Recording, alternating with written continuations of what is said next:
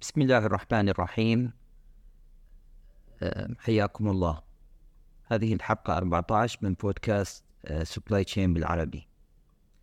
أه، في ظل التحديات اللي تواجه سلاسل الإمداد عالميا كزيادة نسبة التضخم بالأسعار العقبات اللي يواجهونها بالتصدير سواء مثلا من مناطق الحروب مثل روسيا وأوكرانيا أو بسبب آه، قسم من الدول تحد من صادرات قسم من المنتجات للحفاظ على أسعار محليا التحديات تتعلق بالاستدامة آه، والتحديات الأخرى تتعلق بالبيئة والإنتاج اللي هو يحافظ على البيئة آه، بعيدا عن التلوث.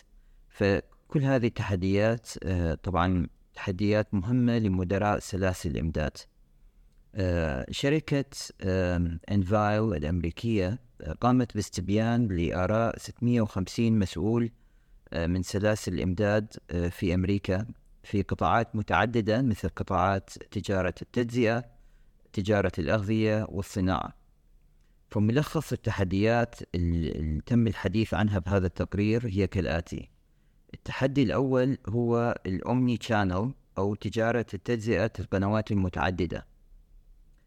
آه، تعريف الأومني شانل هو آه، حصول العميل على تجربة سلسة وموحدة من خلال آه، خلق تجربة مثالية في كافة مراحل شراء المنتج عبر كافة القنوات وكافة الإجراءات والجوانب اللوجستية.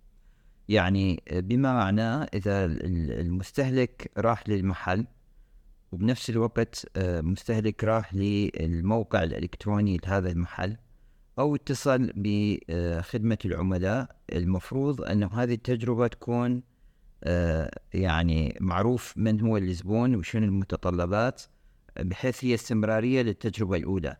آه، مثلا إذا الزبون دخل على الموقع وبعد هذا اتصل آه، بخدمة العملاء للاستفسار أكثر عن المنتج. المفروض أنه ال session اللي كانت موجودة أونلاين هي واضحة لموظف خدمة العملاء بحيث هو يعرف أنه هذا الزبون دخل على الصفحات الفلانية بالموقع وكان مهتم بالمنتجات اللي هو طلع عليها بالموقع. فالكلام يدور على هذه المنتجات تحديدا. فهذا هو مفهوم ال omni-channel أو تجارة تجزئة القنوات المتعددة. فكثير من آه، مدراء سلاسل الإمداد شافوا أنه التوجه نحو ال omni-channel هو توجه آه، مهم بالنسبة لهم وبالنسبة لتسويق منتجاتهم في المستقبل. 73% من المدراء اللي تم استبيانهم كانوا مهتمين بتطوير قنوات ال omni-channel بالأشهر الستة إلى 12 القادمة. طبعا التحديات تتعلق بهذا التوجه هو زيادة عمليات سلاسل الإمداد بشكل عام كطلبات الشراء عدد الشحنات مواقع التوصيل عدد المنتجات المشحونة آه، وهذا كله يتطلب تنسيق أكبر مع الشركات الخارجية آه، لسلاسل الإمداد اللي هي تقدم هذه الخدمات آه، عبر الأومني شانل التحدي الثاني اللي تكلموا عنه مدراء سلاسل الإمداد هو كيفية متابعة طلبات الشراء أو ال purchase orders فقط 25% من المدراء اللي تم يعني مشاركتهم بالاستبيان 25% آه، فقط يستخدمون تطبيقات softwares مخصصة لعمليات تتبع الشراء. 23% يستخدمون ER P بالعربي هو تخطيط موارد المؤسسات. آه، و17% يستخدمون برامج مختلفة لكن ليست ال ERP لتتبع طلبات الشراء. هذه النسب تثبت الحاجة للمزيد من الاستثمار ببرامج تتبع المشتريات آه، خصوصا أنه كثير من برامج ال ERP اللي هم يعتمدون 23% من المدراء عليها تكون تحتاج إلى آه، تطبيقات إضافية add-on آه، لإضافة tools أو أدوات أخرى لبرامج ال ERP لتحسين متابعة الشحنات. فيعني كثير من ال ERP يكون فيها آه، برنامج لكن ربما البرنامج غير كافي آه، لإدارة آه، البي أو آه، طلبات الشراء. آه، أيضا 57% من المدراء آه، قالوا أنهم يتعاملون مع أكثر من ثلاث شركات خارجية في كل طلب في كل purchase اوردر فهذا يظهر أنه القضية فيها تعقيد وثلاث شركات أو أكثر آه، تكون داخلة في الطلب الواحد للبضاعة الإضافية. التحدي رقم ثلاثة يتعلق بتوفر المخزون للبيع سواء كان البيع بالتجزئة أو عبر التجارة الإلكترونية. حسب تقرير آه، لشركة فورستر ب 2023 العملاء اللي هم ما يعثروا على المنتجات في المحلات آه، أو في ال website طبعا تقل أهميتهم لشراء هذا المنتج. فيعني بحال أنه المنتج هو فقط متوفر في المحلات الموجودة في الأسواق وما يكون متوفر بالموقع الإلكتروني. هذا يأثر على على المستهلك وعلى نيته للشراء من من هذا المنتج. فمن المهم أن يكون المنتج متوفر أونلاين في التطبيقات الإلكترونية وأيضا متوفر في المحلات والأسواق. آه، فيما يتعلق بطرق الشحن 45% آه، من المدراء اللي شاركوا بالاستبيان آه، يعتمدون أكثر على الشحن البري آسف البحري 45% على الشحن البحري و38% يستخدمون الشحن الجوي. طبعا هاي تختلف من قطاع إلى قطاع الشحن الجوي سريع لكن مكلف لو كانت البضاعة ثقيلة. الشحن البحري أبطأ لكن أقل كلفة لو كانت البضاعة آه، ذات وزن ثقيل وأحجام كبيرة. فيعني بهذه النقطة تعتمد على كل قطاع وعلى آه، كل منتج آه، من يكون الأفضل. طبعا بحال أنه يكون المخزون قليل تضطر قسم من الشركات لاستخدام الشحن الجوي ذات الكلفة العالية فقط لتوصيل المنتجات وعدم الوصول إلى درجة من المخزون القليل. بس هذا يكون مكلف فلهذا يعني من المهم إدارة المخزون بشكل دقيق بحيث تكون هي موازنة بين أنه الموجود من المخزون آه، كافي للعمليات آه، المخزون الأكثر طبعا يكون مكلف يكون له آه، تأثير على السيولة المالية للشركة والمخزون الأقل يكون أيضا خطر لأن هذا يتطلب شحن سريع وشحن بأسعار غالية عبر الشحن الجوي.